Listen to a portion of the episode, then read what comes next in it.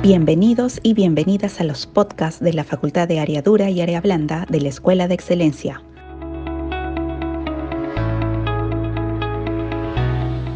Hola asesoras y asesores. Soy Fiorella Tam, gerenta de negocios del área de pisos y revestimientos. Les doy la bienvenida a este podcast, donde aprenderemos juntos el proyecto de pisos y paredes de porcelanato. Para ello nos acompaña la Momo de Pisos Liz Cervantes quien nos enseñará el paso a paso de este proyecto. Ahora les dejo con ella. Gracias Fiorella, así es, hoy aprenderemos cómo instalar pisos y paredes de porcelanato. Liz, ¿y cuál es el driver, los materiales y las herramientas que necesitamos para realizar este proyecto? Para este proyecto, el driver es el porcelanato. Los materiales que necesitaremos son los siguientes: pegamento blanco flexible, fragua especial para porcelanato, crucetas de 1 a 2 milímetros, rodeles de 6 milímetros a 8 milímetros, rodoplas de aluminio de 12 milímetros o de plástico de 11.5 milímetros, removedor de cera de porcelanato, champú de porcelanato y sellador de porcelanato. En cuanto a las herramientas, utilizaremos plancha dentada o raspín de 10 milímetros o 15 milímetros, fraguador de goma, martillo de goma, plancha de batir, babilejo, esponja, escuadra, nivel de burbuja, trapo industrial y cortadoras en marca Rubí, máquina Speed 92 o de la línea Brutus 77. Es importante señalar el uso de EPPs, en este caso lentes, guantes y las rodilleras. Este punto es muy importante para un trabajo seguro. Ahora, Fiorella, ¿nos puedes decir ¿En qué situaciones se podría implementar este proyecto? Por supuesto. Los clientes solicitan este tipo de pisos para cubrir sus ambientes internos, piscinas y fachadas en domicilios. También lo solicitan para locales de gran circulación y cubrir sus áreas internas o rampas. Los pisos de porcelanato nos permiten dar una mejor percepción a nuestro hogar y un mejor estilo además de que son muy sencillos de limpiar y son empleados para pisos de alto tránsito, es decir, mayor resistencia al desgaste. Dan sensación de una sola pieza, a comparación de un cerámico, estos dan una mayor planidad. A continuación, Liz nos dará algunas definiciones importantes para este proyecto. Sí, el porcelanato es una masa compacta, con excelentes propiedades mecánicas y químicas. Se obtiene a través de la utilización de materias primas, de gran pureza sometidas a un tratamiento térmico superior a 1200 grados centígrados. También es compacto, homogéneo, denso y rectificado por sus cuatro lados. Tiene como grandes ventajas su alta resistencia a la abrasión, resistencia al frío, químicos y alta durabilidad comparada a las piedras naturales y otros tipos de cerámica. Cuenta con un color uniforme y totalmente impermeable. El porcelanato se asemeja a las piedras naturales, sin embargo en determinadas características superan en desempeño al mármol, granitos, piedras, etc., como por ejemplo la resistencia al sometimiento a altas temperaturas. Además, el porcelanato tiene ciertas características esenciales. ¿Cuáles son estas, Liz? La impermeabilidad significa que en caso de filtración de humedad no habrá desarrollo de manchas que son comunes en las piedras naturales tiene una absorción de agua menor o igual a 0.5%. La resistencia a la abrasión, característica que lo torna recomendable para áreas de alto tráfico. Mayor peso y espesor, lo que hace que posea mayor resistencia mecánica. La facilidad en la instalación. Es resistente a los cambios climáticos. Tiene capacidad de resistir variaciones de altas temperaturas a bajas temperaturas sin sufrir cambios. Y la planidad, sus piezas son planas, lo cual da la sensación de un ambiente amplio. Importante toda la información, Liz. Ahora, coméntanos, ¿cómo se clasifican los porcelanatos? Claro, se clasifica en porcelanato sal soluble, que es un cuerpo único prensado, recibe la decoración y el color en la propia masa a través de colorantes tamizados, sales solubles, entre otros. Puede ser pulido o natural. Es decorado superficialmente con vetas coloridos de piedra natural. Este procedimiento se llama serigráfico y su acabado es más brilloso. Porcelanato esmaltado. Posee las mismas características técnicas de un porcelanato, solo que cuenta con un agregado de esmalte en su acabado, lo que le hace más resistente a la abrasión. Es clasificado de acuerdo al PI, Porcelain Enamel Institute, definido por el fabricante en conformidad de las normas técnicas. Porcelanato doble carga. Es un porcelanato en el que su sistema de producción viene dividido en dos partes, o sea, el 70% viene relleno con materia prima microgranulado, creando así un material más compacto. Y por último tenemos el porcelanato full body, también conocido como tuta masa. Es ideal para pisos de alto tránsito por tener mayor resistencia. Es importante resaltar que la absorción de agua indica el nivel de porosidad de una pieza.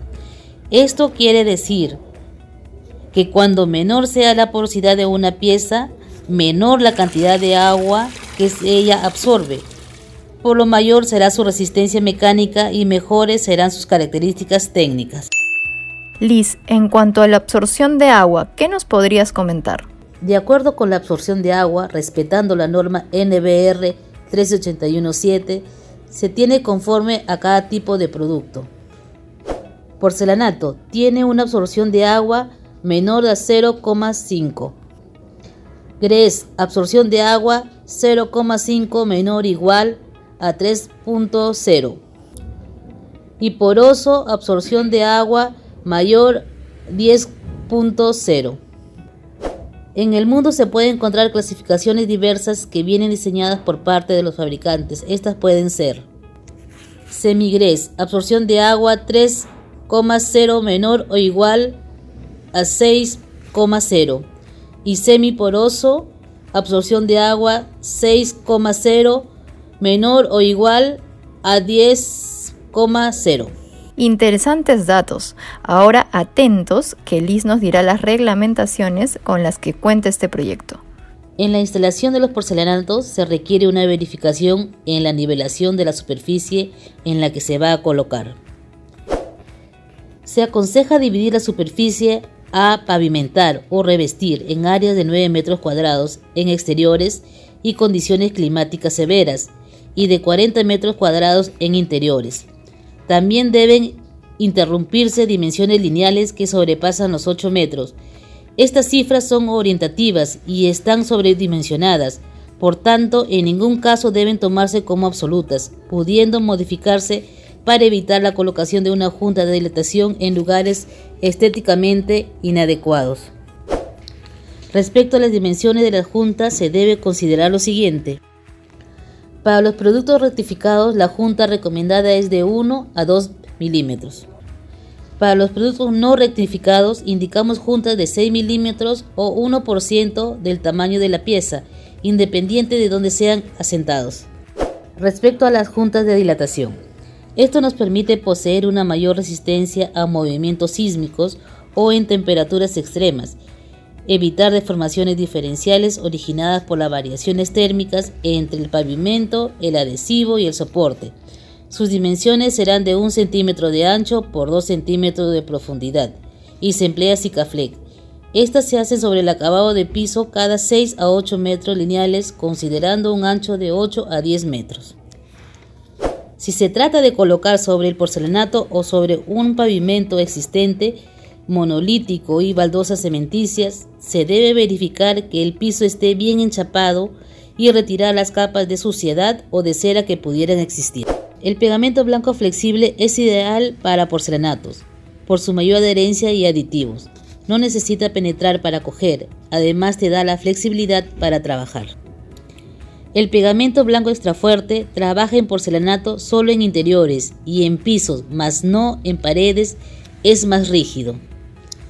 Y el pegamento gris extra fuerte es ideal para porcelanatos esmaltados, es rígido interior y exterior. ¿Y qué nos puedes decir en cuanto a la colocación de la fragua? Esta se debe esparcir por las juntas luego de 48 horas de que se haya colocado el piso esto con la intención de que la adherencia sea la correcta y no sobre una superficie húmeda. Asimismo, la superficie debe estar limpia de sustancias contaminantes que dificulten la adherencia. polvo, productos impermeables y productos no compatibles con el material de agarre. En caso de desmoronamiento debe eliminarse hasta encontrar un soporte suficientemente firme. Dependiendo de las características que posea el lugar donde se llevará a cabo la instalación, se emplea dos tipos de fragua. La fragua normal y el fragua especial para porcelanato, que son para superficie de lugares secos y de tránsito normal. Y la fragua impermeable, que es para lugares húmedos y de alto tránsito, usos para piscina, baños y cocinas. Ahora sí, Liz, enséñanos el paso a paso del proyecto. Empecemos con el paso 1. Antes de iniciar la instalación, barrer el piso para eliminar el polvo y los residuos de obra, ya que estos restan adherencia al pegamento. Luego proceder a sacar el nivel del piso, considerando así el punto más alto para que su acabado termine nivelado. Se procede a marcar las líneas de dilatación, considerado cada 9 metros cuadrados, para que a la hora del enchape se deje un espacio libre de un centímetro de ancho. Recordar el uso de nuestros CPPs cuando ya estemos en el proceso de instalación. Muy importante Fiorella, ahora en el paso 2. Si la instalación es sin diseño, sacar plantilla del inicio de la puerta, considerando que si la pared de la puerta está totalmente recta sin generar cuchilla, todos los cortes serán para el otro extremo de la puerta, y si la pared no estuviera recta, se considera pérdida del corte de cuchilla. Para que las piezas que van en la puerta quedan lo más enteras posibles, esto quiere decir que las piezas tendrán una pérdida dependiendo de cuántos centímetros es el corte cuchilla, ya que se trabaja con regla de aluminio, para llevar un buen nivel. Su instalación se comienza al otro extremo del ingreso principal. Si su instalación es con diseño, ya sea escalonada acompañada de un taco de vidrio o cerámico, o insertada, ya sea por un taco de vidrio cerámico, sacar el eje del ambiente de donde se procede la instalación. Y en caso que la instalación sea sobre una pared, la colocación del porcelanato se debe iniciar desde una altura de 30 a 40 centímetros sobre el nivel del piso, ello con la finalidad de luego nivelar la primera fila que irá sobre el piso según la nivelación que posee. Es muy importante saber qué tipo de instalación hará el cliente. Para una mejor recomendación, sigamos con el tercer paso. Sí, en el piso con la ayuda de una regla de aluminio se procede con su instalación. Si es sin diseño, sabiendo que los cortes van en todo el perímetro, retirando de la pared unos 20 a 30 centímetros y utilizando la regla como guía para llevar una buena línea. Si fuera con diseño, se considera el enchape desde el eje del ambiente. Las cuatro primeras piezas deben tener el nivel adecuado. Teniendo toda la superficie lista, se procede a preparar el pegamento. Preparar una cantidad suficiente como para un máximo de dos horas de trabajo. Por un kilo de pegamento se emplea 250 mililitros de agua limpia. Mezclar hasta que se forme una masa homogénea y se deja reposar de 10 a 15 minutos. Esparcir una capa apropiada de pegamento sobre la superficie de soporte, creando surcos con, con un raspín de 10 o 15 milímetros. Se coloca la primera pieza, considerando que se echa pegamento en la parte céntrica del porcelanato, para una mayor seguridad del enchape. Esto es con la finalidad de evitar vacíos entre el pavimento y la parte inferior del porcelanato. Para la siguiente pieza se retira un centímetro de pegamento de todo el perímetro. Esto para que cuando se instale la siguiente pieza el pegamento no derrame por la junta de un milímetro que se deja en su instalación. En las paredes se comienza a instalar dejando unos 30 centímetros desde el suelo. Se coloca como soporte una regla de aluminio nivelándolo con un nivel de mano. La primera hilera se asentará sobre la regla del aluminio al igual que el piso. Se retira un centímetro de pegamento a todo el perímetro. Adherir las piezas presionando hacia abajo con fuerza y en el mismo sentido de los surcos. Golpear suavemente con el martillo de goma para sentar el pegamento cada 8 metros de cuadrados. Luego levantar una pieza para saber que si el pegamento está cubriendo en su totalidad. Por cada pieza instalada es verificada con un nivel de mano, ayudado por una regla de aluminio para llevar un buen nivel. Dejar que el pegamento se solidifique durante al menos 48 horas. No camine ni ponga objetos sobre el piso antes de ese periodo, ya que podría ocasionar desniveles. ¿Y cuál sería el siguiente paso, Liz? Por último sería la preparación y aplicación de la fragua. Para ello considera lo siguiente. Por cada kilo de fragua se emplea 300 mililitros de agua limpia. Se realiza la mezcla uniforme sin dejar grumos. Se deja reposar de 5 a 10 minutos antes de iniciar la pavimentación. La mezcla obtenida puede ser empleada hasta un máximo de 2 horas. Luego aplicar la fragua por todas las juntas. Luego de 15 minutos limpiar los excesos de fragua con una esponja humedecida en agua limpia. El endurecimiento de la fragua toma 7 días, por lo que luego de este periodo se podrá limpiar los pisos con una escoba de cerdas suaves y un trapo levemente humedecido. Muy bien, Liz. Espero que nuestras asesoras y asesores hayan captado muy bien el paso a paso de este proyecto. Es esencial decirles a nuestros oyentes que la dificultad de aplicación de este proyecto es alta. El gasto de inversión es promedio y el tipo de mantenimiento es la limpieza. Ahora les mencionaré algunos tips de atención al cliente. Es muy importante conocer el color del ambiente donde se desea colocar el porcelanato, ello con la intención de que la estética no se vea afectada, además de las características de la humedad que pueda poseer el ambiente. Además, recuerda ofrecer a nuestros clientes financiamiento con tarjetas CMR. Asimismo, debemos contarles a nuestros clientes los servicios que ofrecemos, como la instalación de piso cerámico, porcelanato, laminado, vinílico, alfombras, tapizones y pasto sintético. El servicio incluye instalación de zócalos y perfiles. Esto depende según el tipo de piso a instalar. No incluyen los materiales ni la desinstalación del piso existente. No se puede instalar sobre falso piso y ojo, estos servicios son solo para Lima Metropolitana y Callao. Para mayor información y detalle del servicio, accede al sistema CENTA para revisar o imprimir las cartillas y los tarifarios de servicios. También puedes programar y comprar los servicios desde el call center llamando al, en el caso de Sodimac, 01 419 2000, opción 1 y en el caso de Maestro 01 631 0300 opción 1. Ahora le doy el pase a Liz para que nos diga algunos cuidados que debemos tener en cuenta para la instalación del porcelanato. Sí, en el caso de zonas con climas extremos como por ejemplo la sierra, el pegamento se debe mezclar con agua caliente, ya que esto permitirá una correcta adhesión. Es importante analizar previamente la superficie que se desea revestir, para escoger el producto adecuado para ello considerar. Locales de gran circulación de personas en áreas internas. Para estos casos es preferible el porcelanato natural, mate o esmaltado. Evitar la presencia de polvo, colocando una alfombra u otro sistema de limpieza de calzado en la entrada del local. Las rampas. El porcelanato es un producto indicado solamente para rampas cubiertas y con un grado de inclinación máximo de 10% y mates y rústicos. Se pueden emplear cualquier tipo de porcelanato en la parte exterior de las piscinas. Respecto a su mantenimiento, se puede emplear el sellador para piso pulido. Se recomienda barrer con escoba de cerdas suaves o con un trapo y emplear el limpiador Chemaclean. Este último también se emplea para el sellado y en ese caso se debe esperar 24 horas para luego transitar sobre el piso. El mantenimiento es a base de tres productos, removedor de ceras, champú de porcelanato y sellador de porcelanato. Estos se deben aplicar en caso de zonas comercial cada seis meses y en caso de zona residencial una vez cada año.